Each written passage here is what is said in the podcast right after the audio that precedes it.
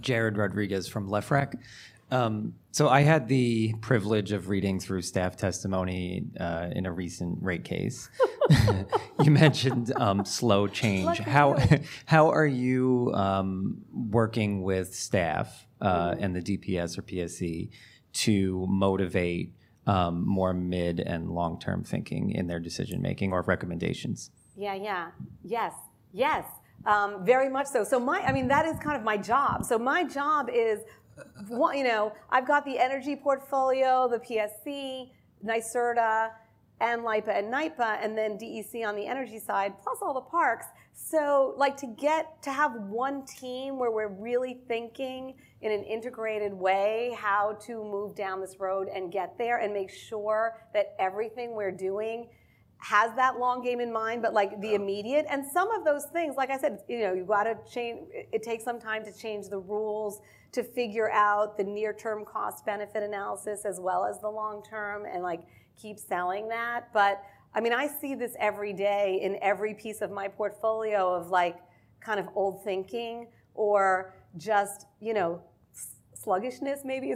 But I can also tell you there are amazing people in all of those teams who are, not the tiniest bit demoralized by the challenge before us. Some people ask, how can you do this work?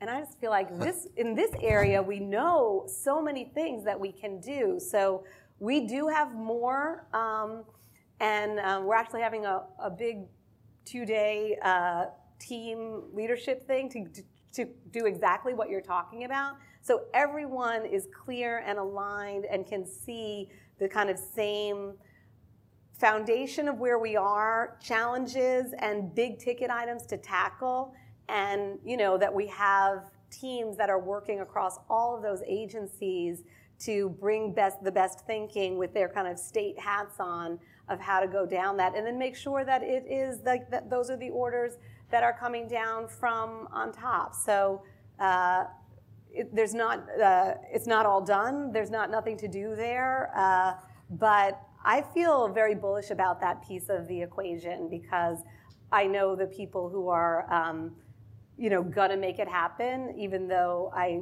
do understand that we're not all the way there yet. Quick follow-up question.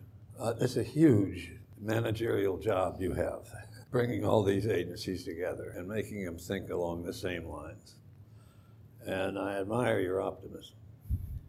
But do you also need, going forward, the support of the governor of the state of New York in this administrative matter?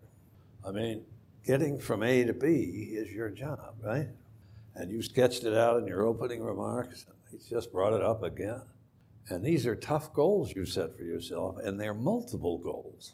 They run through the whole damn government, right? Now, you may not have to deal with the New York State legislature to get this from A to B, right? On all of this. You may not need new stuff, but you may need the strength of the top guy, the guy at the top of the executive, mm-hmm. Right? Yeah, absolutely. Do you think you have him? Yeah, absolutely.